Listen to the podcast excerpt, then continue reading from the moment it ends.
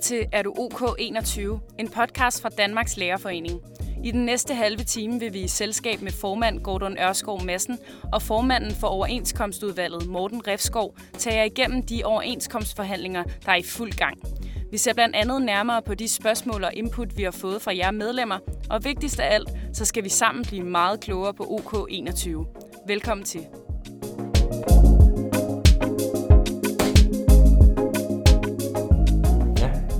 Velkommen til. Og tak for ordet. Jeg hedder jo Morten, og øh, ved siden af mig har jeg foreningsformand, Gordon. Og øh, jeg har fået til ære at, at forsøge at lede os lidt igennem nogle forskellige temaer, nogle forskellige spørgsmål. Og først og fremmest jo nogle af dem, og tak for det, som er kommet øh, fra jer medlemmer.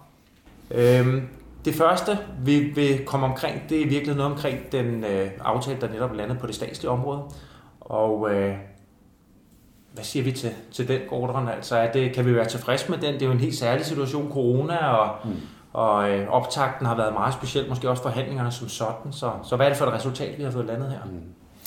Ja, man kan sige, vi har jo øh, gået fra at forhandle med Moderniseringsstyrelsen, som mange sikkert har hørt om øh, igennem tiderne, som var øh, barske at forhandle med, og som den nuværende regering sagde, nu skal vi have rusket op i det her.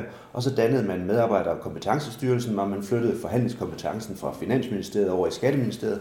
Det var et klart signal om, at nu skulle, vi, nu skulle der forhandles på en anden måde, og der, der skulle være mere imødekommenhed, og der skulle være bedre samarbejde og sådan noget. Men så landede i en situation, hvor Ja, alle ved jo, at øh, vores samfund er i en kritisk situation, og der er øh, meget stor usikkerhed på fremtidens økonomi. Og vi har også i forhandlingerne mødt en, en, jeg vil næsten sige, en mur af argumentation i retningen af, at der er øh, virksomheder, der går konkurs, der er folk, der bliver arbejdsløse, der er krise på, øh, på mange områder, i, i, øh, også økonomisk krise på mange områder i vores samfund. Så vi skal ikke have store forventninger til lønudvikling øh, i den offentlige sektor. Øh, så det er det, vi har gået, på, gået til forhandlinger med, med, med som, som baggrund. Vi er så lykkes med at, øh, at indgå en aftale, et forlig, hvor vi øh, holder reallønnen hjemme, som vi siger. Og så er der også en mulighed for, at vi, at vi kan få lidt lønstigning, altså lidt, lidt, lidt højere lønstigninger, end, end prisstigningerne er. Så er der også nogle andre elementer i forliget, og det er, øh, at vi, at vi får en, en, en seniorordning på det statslige område. Det har man på det kommunale område, og det kommer vi også lidt ind på senere. Og, øh, og så er der øh, nogle forbedringer på TR-området, på, på medudvalg eller samarbejdsudvalg og, og, det, øh, og det lokale samarbejde og TR's rolle. Så er der også noget, en, en forbedring omkring sorgorlov. Når man mister et barn, så i stedet for at få dagpenge i den periode, man har overlov, så får man faktisk fyldt op med løn. Så det er også en forbedring. Øh, så der er nogle, nogle ting ud over, ud over økonomi og ud over lønstigningerne, som også øh, har betydning, og som, ja. som jeg egentlig synes alt i alt er, er ganske gode. Mm. I 2018, der var der jo virkelig stor mediebevågenhed, og vi havde musketeriet og en for alle, og kampagner, der kørte derud af, og havde vi virkelig også rigtig svært ved at lande noget med vores arbejdsgiver. De gik i forlisinstitutioner, og en udsættelse i forlisinstitutioner, også i øvrigt og sådan noget. Så Hvordan er det anderledes denne her gang i forhold til sidste gang, hvor vi jo bare må konstatere, at helt så meget fokus på det har der jo i hvert fald ikke indtil nu været på de her forhandlinger, som der var sidste gang. Så er der noget med corona, men, men, men hvad er egentlig anderledes, altså også i, i forhold til de krav, vi har, og det vi møder fra arbejdsgiverne? Altså er vi tættere på hinanden den her gang, end vi var sidst? Ja, det er lidt pudsigt, fordi på vej ud af, af forhandlingslokalerne, og øh, lige efter vi havde indgået for livet, der snakkede jeg lidt med, med Morten Bødskov, som jo er skatteminister og forhandlingschef fra, for staten. Og så siger han til mig, jamen det var jo, det var jo en hård og lang omgang det her. Så sagde jeg til ham, nej det var det ikke, fordi hvis du var med i 18, hvis du havde været med i 18, så ville du have oplevet noget helt andet. Det her har faktisk været øh, forholdsvis kort og effektivt, men alligevel sejt. Øh, sådan er forhandlinger jo. Men det der er forskellen er, at øh, lige nu er vi meget mere enige om flere ting. Mm vi ser ens på, øh, på, på især på det statslige område, på, øh, på niveauet for øh, lønudviklingen, på de temaer, som vi synes er øh, vigtige at få taget fat på, for eksempel seniorområdet. Øh, og så er vi også i en fælles erkendelse af, at, at det nytter ikke noget, vi kører en konflikt op nu. Det tror jeg også betyder noget. Ja. Øh, vores samfund har ikke brug for en konflikt, mm. og derfor har vi også haft fra vores side held med at, at presse rammen lidt højere op end øh, det, der var udgangspunktet for skatteministeren i hvert fald. Og, og de har også haft, øh, hvad skal man sige, fra deres side held med at sige, jamen øh, vi skal heller ikke op på, på de store lønstigninger, fordi det har landet, det er vi ikke som samfund råd til lige nu. Og derfor har vi kunne finde nogle balancer i det. Og så har der ikke været de store øh, uenigheder, som Nej. der var i, i 18, hvor der jo var uenigheden om parallel lønudvikling mellem øh, det offentlige og det private. Vi havde en, en, en, en problematik omkring spisepausen, ja. og betalt spisepause i nogle af overenskomsterne, som, som, som arbejdsgiver ville af med. Og så havde vi ikke arbejdstidsaftale mm. spørgsmål og slås med. Ja. Det var de øh, statslige forhandlinger. Så er det jo sådan, at vi lige om lidt, og i weekenden, den weekend, vi går ind i nu, der overgår forhandlinger så til det kommunale område. Og efter det følger så weekenden efter det regionale område. Så det er jo sådan en perlerække af forhandlinger. Mm.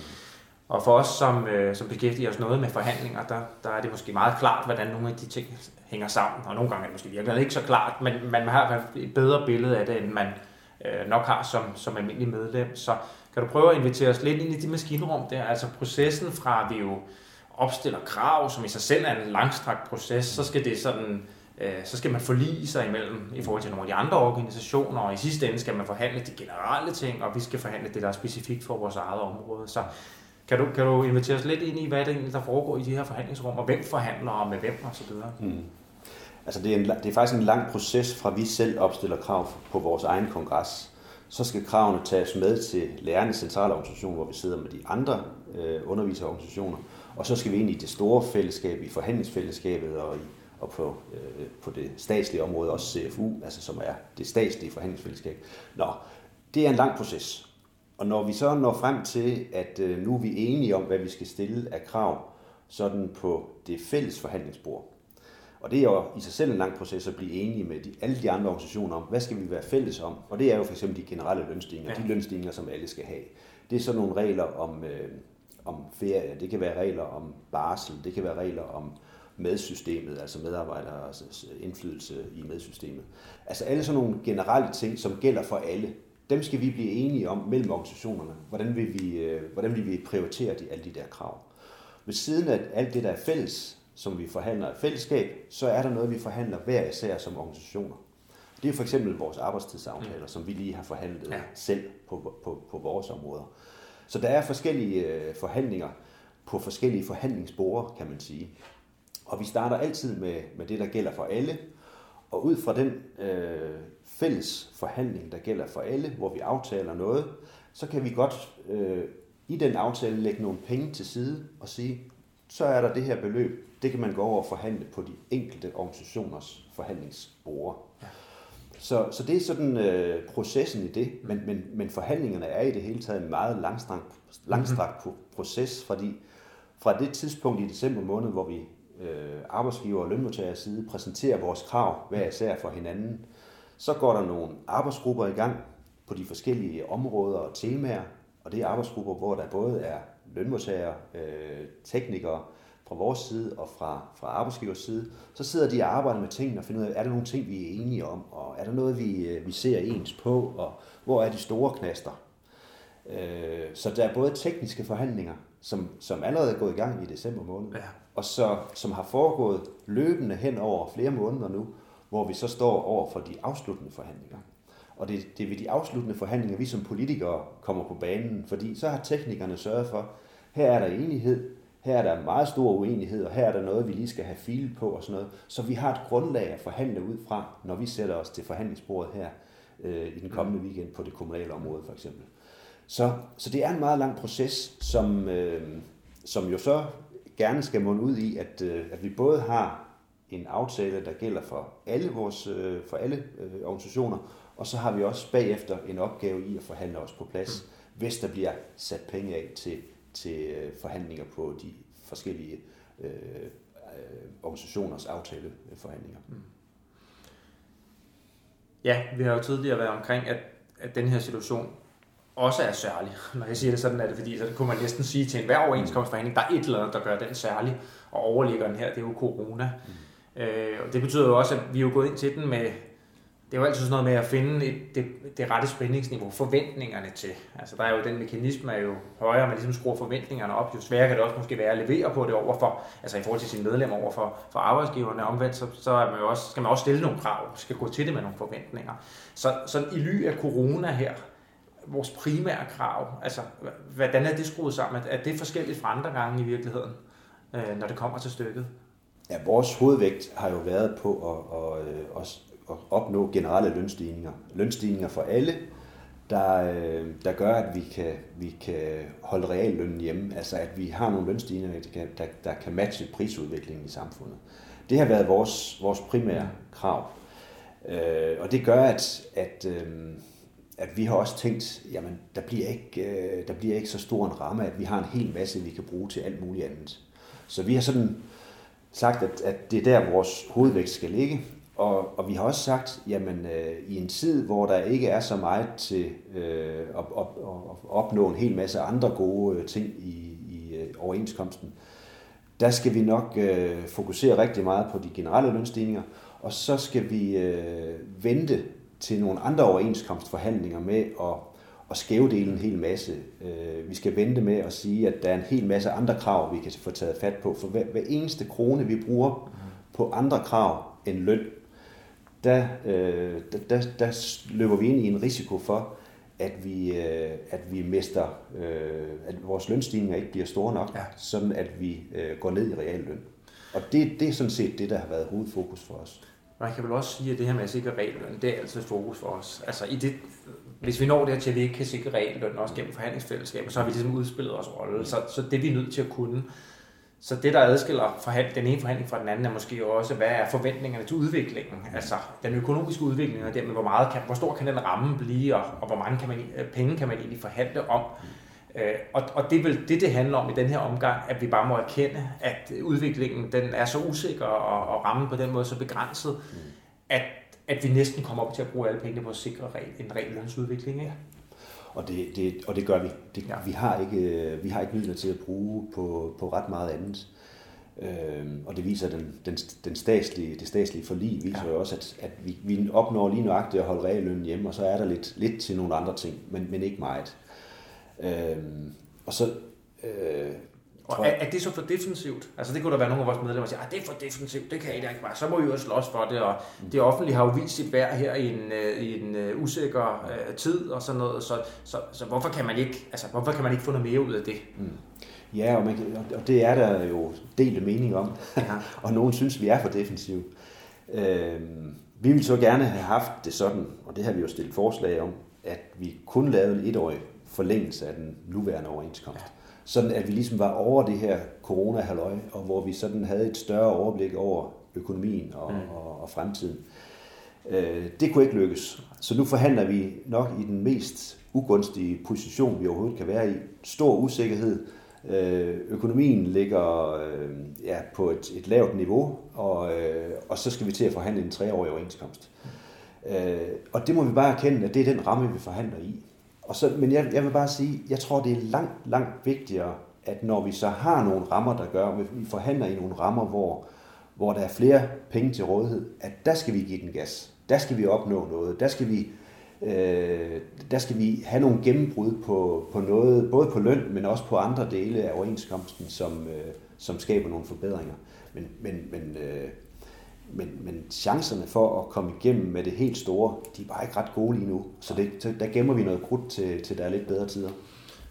Og der kan vi jo måske bevæge os hen til, til et af de spørgsmål, der også er indkommet, eller en af de der, en af de der termer, som vi ofte øh, hvad hedder sådan noget, slynger om med os i, i perioder som det her, altså reguleringsordningen, som er sådan en meget teknisk størrelse. Mm. Fordi der er jo nogen, der vil kunne sige, at reguleringsordningen er altså den her mekanisme, som sørger for det, du har været inde på tidligere, altså den her parallelle udvikling mellem det private og det offentlige. Altså, hvorfor er den overhovedet interessant for os? Hvis vi nu forestiller os, at det private faktisk går i stå her, hvor, hvorfor skal vi så lægge os op af det private? Så er vi jo sådan set interesseret i at forhandle noget, som forbedrer os og måske kommer tættere på det private, det vi har for nuværende. Altså, mm. Så den der reguleringsordning, som vi så ofte taler om, hvorfor, hvorfor skal vi blive ved med at have den? Mm. Altså man kan sige, at lønudviklingen på det offentlige arbejdsmarked øh, er øh, politisk bestemt, kan man også sige. Fordi øh, det er politisk bestemt, hvor mange penge man vil bruge på den offentlige sektor. Så det er øh, i sidste ende øh, politiske beslutninger, der gør det. Så, øh, og så, man, så, kan man, så kan man jo også stille spørgsmål, tror vi på, at den offentlige sektor kan blive lønførende? tror vi på, at, øh, at det er os, der, der kommer til at blive lønførende, og så er det de private, der handler bagud i lønudviklingen? Det tror jeg ikke på. Det tror jeg ikke, der er nogen af os, der forhandler løn på det offentlige område, som tror. Øh, og det, det tror dem, vi sidder overfor heller ikke. Derfor så er reguleringsordningen vigtig for os, fordi den sikrer netop den parallelle lønudvikling. Et spørgsmål, som øh, der virkelig er mange medlemmer, der stiller til os, og også noget, der er meget øh, medlemsopmærksomhed på, det er jo det her med seniorordninger, øh, eller øh, det at kunne holde til et helt arbejdsliv. Altså vi kan jo se, at, at selvom vi jo er et fag, som ikke måske nødvendigvis bliver nødsligt fysisk, så er der i hvert fald en psykisk belastning, som også gør, at mange lærere i deres øh, senere lærerliv måske kan have svært ved at få det til at hænge sammen. Så, så seniorordninger, måden at håndtere seniorer på, har jo fyldt meget, og det har vi jo som sagt fået mange spørgsmål på. Det er statsligt, fordi laver faktisk lidt en nybrud mm. øh, på det her felt i forhold til de, vi har kendt tidligere.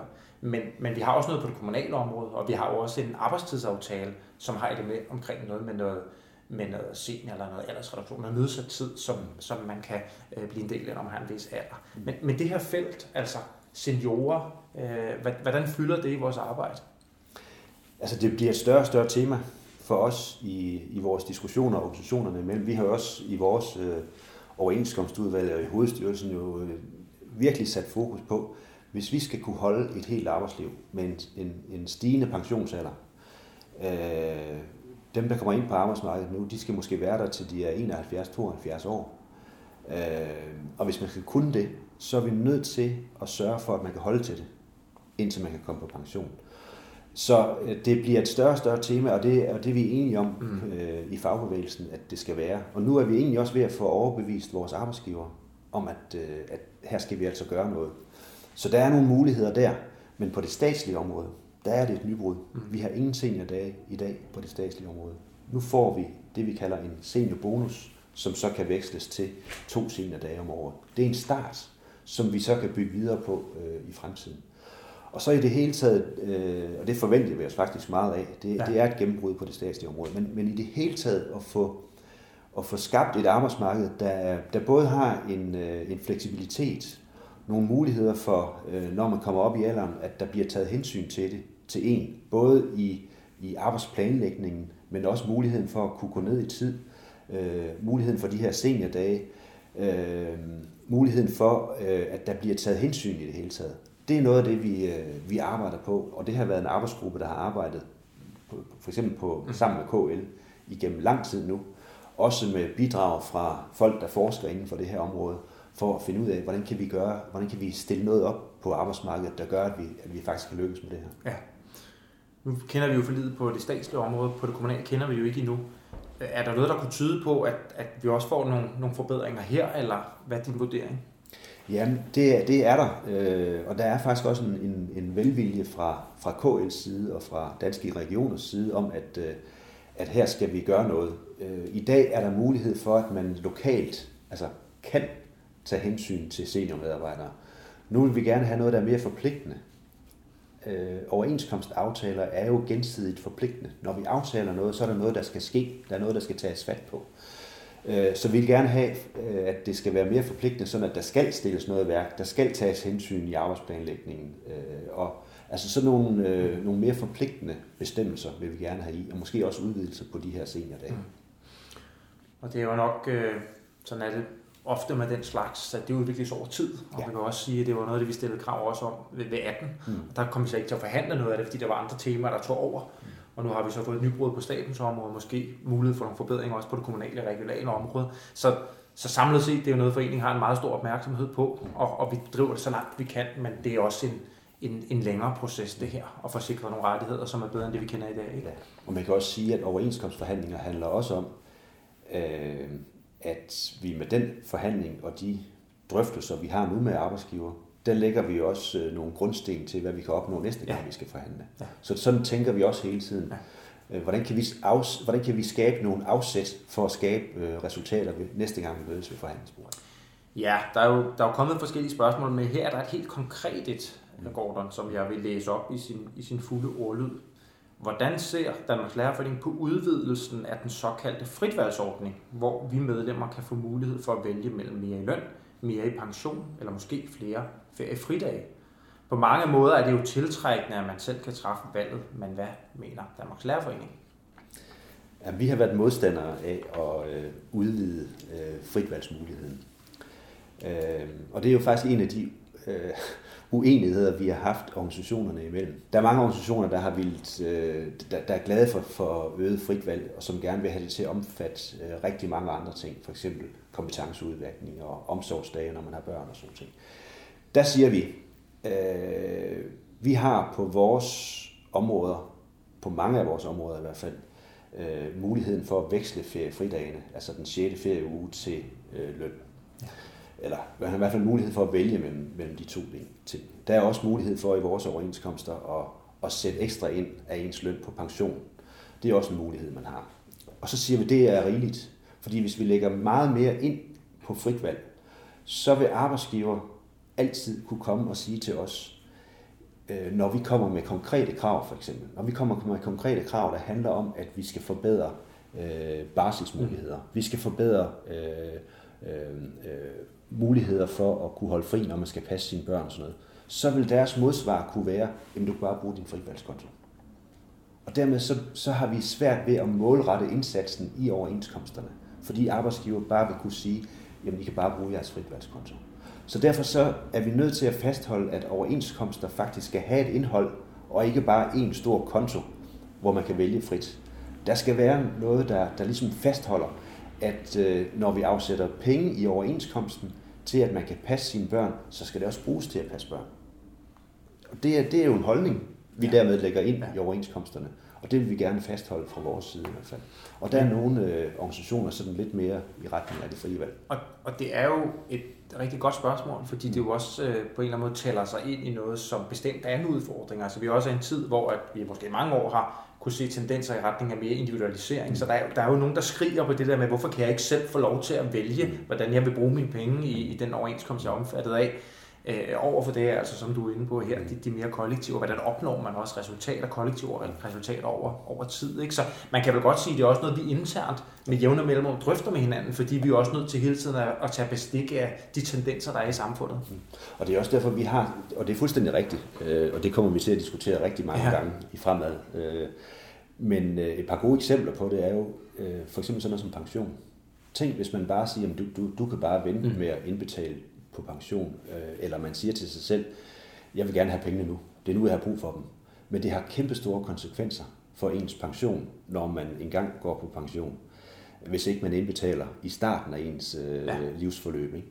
Øh, det er bare sådan et eksempel. Et andet eksempel, det er, vi vil gerne have mænd til at tage mere barsel. Det er vi i hvert fald nogen, der gerne vil have. Mm. Hvis vi så bare laver det til frit valg, hvad sker der så? Øh, jo, så er det kvinderne, der tager barselen og mændene holder sig på arbejdsmarkedet. Det er sådan nogle af de mekanismer, ja. som vi så bare øh, øh, hvad skal sige, mister styringen af, kan man godt sige. Og, og det har nogle konsekvenser, og det tror jeg er noget af det, der gør, at vi i hvert fald holder fast i, at, øh, at der også skal være et indhold. De eksempler viser også meget godt, hvor kompliceret øh, ja. det er, og at når man træffer en beslutning i et rum, så kan det have en konsekvens for noget andet mm. i et andet rum. Ja. Så, så de der samspil, det er, der er mange nuancer i det, det må mm. man sige. Men det er jo også eksempler på, at vi, at vi på arbejdsmarkedet og mellem øh, og i overenskomsterne og på arbejdsmarkedet, mellem arbejdsmarkedets parter tager noget ansvar ja. i forhold til en samfundsudvikling. For eksempel på pension. Ja. Vi har det verdens bedste pensionssystem, og det er jo blandt andet, fordi vi har taget et ansvar. Ja. Der er jo mange medlemmer, der forståeligt også øh, sådan meget optaget af processen. Altså, hvornår er vi egentlig færdige med det her? Nu synes vi, vi måske har hørt om, om noget med overenskomstforhandlinger i lang tid, og du har jo tidligere redegjort for den her også meget langstrakte proces. Mm. Og nu står vi så her øh, i starten af februar, og hvornår er vi færdige med det her? Altså, hvad er det, vi har foran os, og, og hvornår kan man forvente, at vi øh, ved, om vi har et resultat, som, mm. som der kan stemmes om, eller alternativt til det kender vi jo godt, det ønsker vi ikke, men det er jo så, at man, man er nødt til konflikt eller lægge, lægge arm om det på den måde. Men, men hvordan ser processen ud herfra? Altså, vi skal først og fremmest øh, have et aftaleresultat på det statslige område, det kommunale område og det regionale område.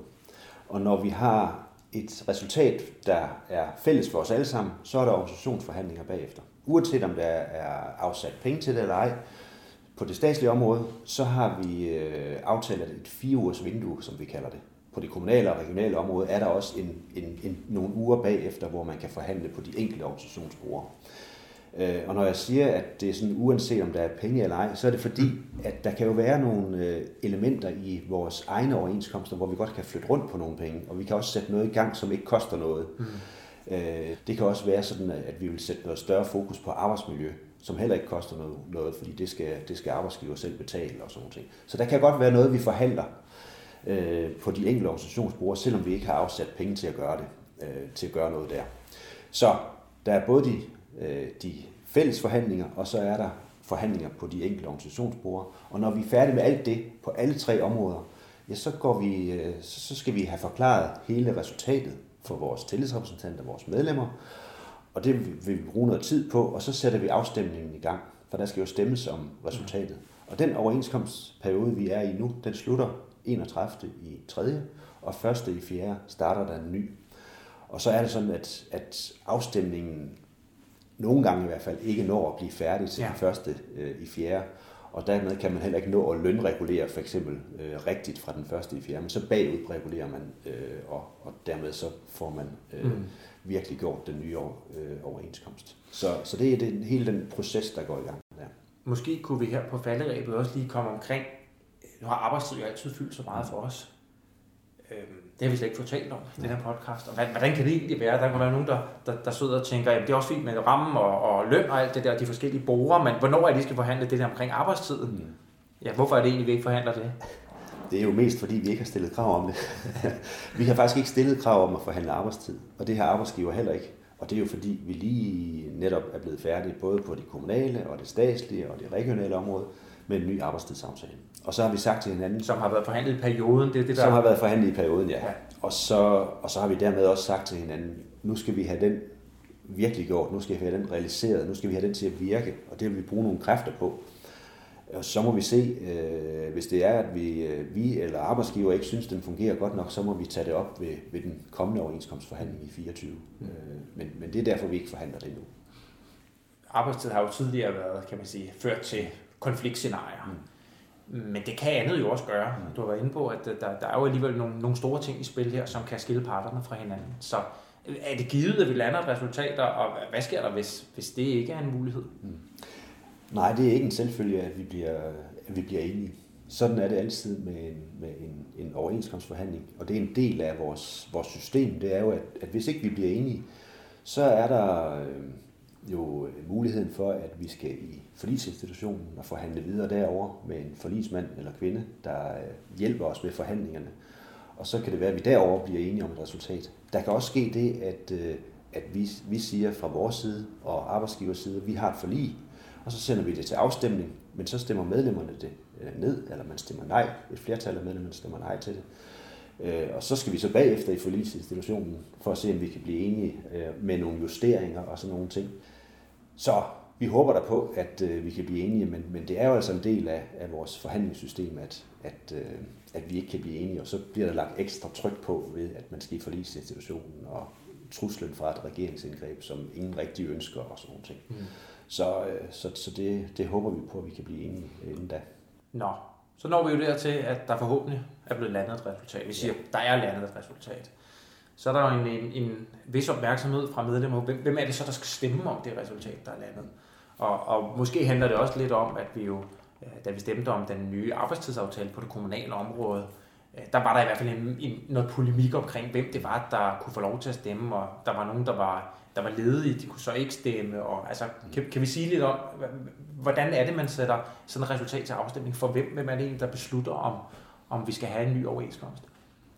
Altså det er øh, medlemmerne, der beslutter, om vi skal have en ny overenskomst. Og, øh, og derfor er det også medlemmerne, der kan stemme om, øh, om overenskomsten. På det kommunale område, der er det øh, alle de medlemmer, der er omfattet af overenskomsten, der kan stemme. Øh, og på det statslige område, der er det sådan set også alle de medlemmer, der er omfattet af den pågældende overenskomst, der kan stemme. Men der er det en vejledende afstemning, fordi øh, det er sådan, at vi har øh, ikke ret mange medlemmer på det statslige område De har, der har FSL, eller Fri Skolers Lærerforening, langt flere medlemmer. Og når vi så går over i LC, øh, så har vi flertal i lærernes centralorganisation, men vi har et, øh, et mindretal af medlemmer, og det har vi skulle have til at passe sammen. Og derfor så, øh, så er det øh, en vejledende afstemning, vi gennemføre på det statslige område. Og det er jo også et meget godt billede på øh, de hensyn, der skal tages, ja. og de her forhandlingsfællesskaber, der med, de er nødsat på og sådan noget. Mm. At der er også øh, der skal findes nogle modeller for, at det er rimeligt, og alle kan se sig som en del af et, et forhandlingsfællesskab, for eksempel også over i Lærernes Centralorganisation. Ja, fordi der er vi jo den store organisation ja. med langt, langt flest medlemmer. Og derfor har vi også et flertal i, i, ja. i Lærernes Centralorganisations forhandlingsudvalg. Men, men når vi lige præcis kigger på det statslige område, der er vi mindretal medlemsmæssigt. Så det skal vi tage hensyn til, og det gør vi. Ja, men øh, tilbage står bare at sige en øh, tak for jeres øh, opmærksomhed, og tak for alle de spørgsmål, der er indkommet. Vi, øh, vi bestræber os på, hvis der kommer yderligere spørgsmål, altså vi har jo stadig en proces foran os, så der kommer anden, øh, andre lejligheder til at, at kunne komme af med nogle spørgsmål og få nogle svar på dem. Så øh, det skal I være så velkommen til, både i, på de sociale øh, platforme, og i øvrigt skriv ind til os, eller øh, jeg ved også, der er jo et opsejling muligheder for, at der er nogle af os, der sidder med nogle telefoner, og måske kan svare på nogle spørgsmål, hvis man måtte have en særlig interesse på det her felt. Men øh, tak for jeres opmærksomhed.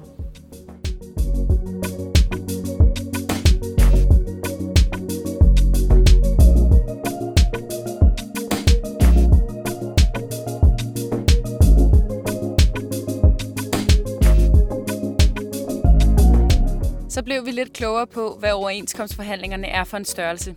Du har lyttet til Er du OK 21, en podcast fra Danmarks Lærerforening til dig, som gerne vil opdateres og følge med, eller som måske bare er lidt nysgerrig på, hvad vi kan forvente os af de kommende overenskomstforhandlinger.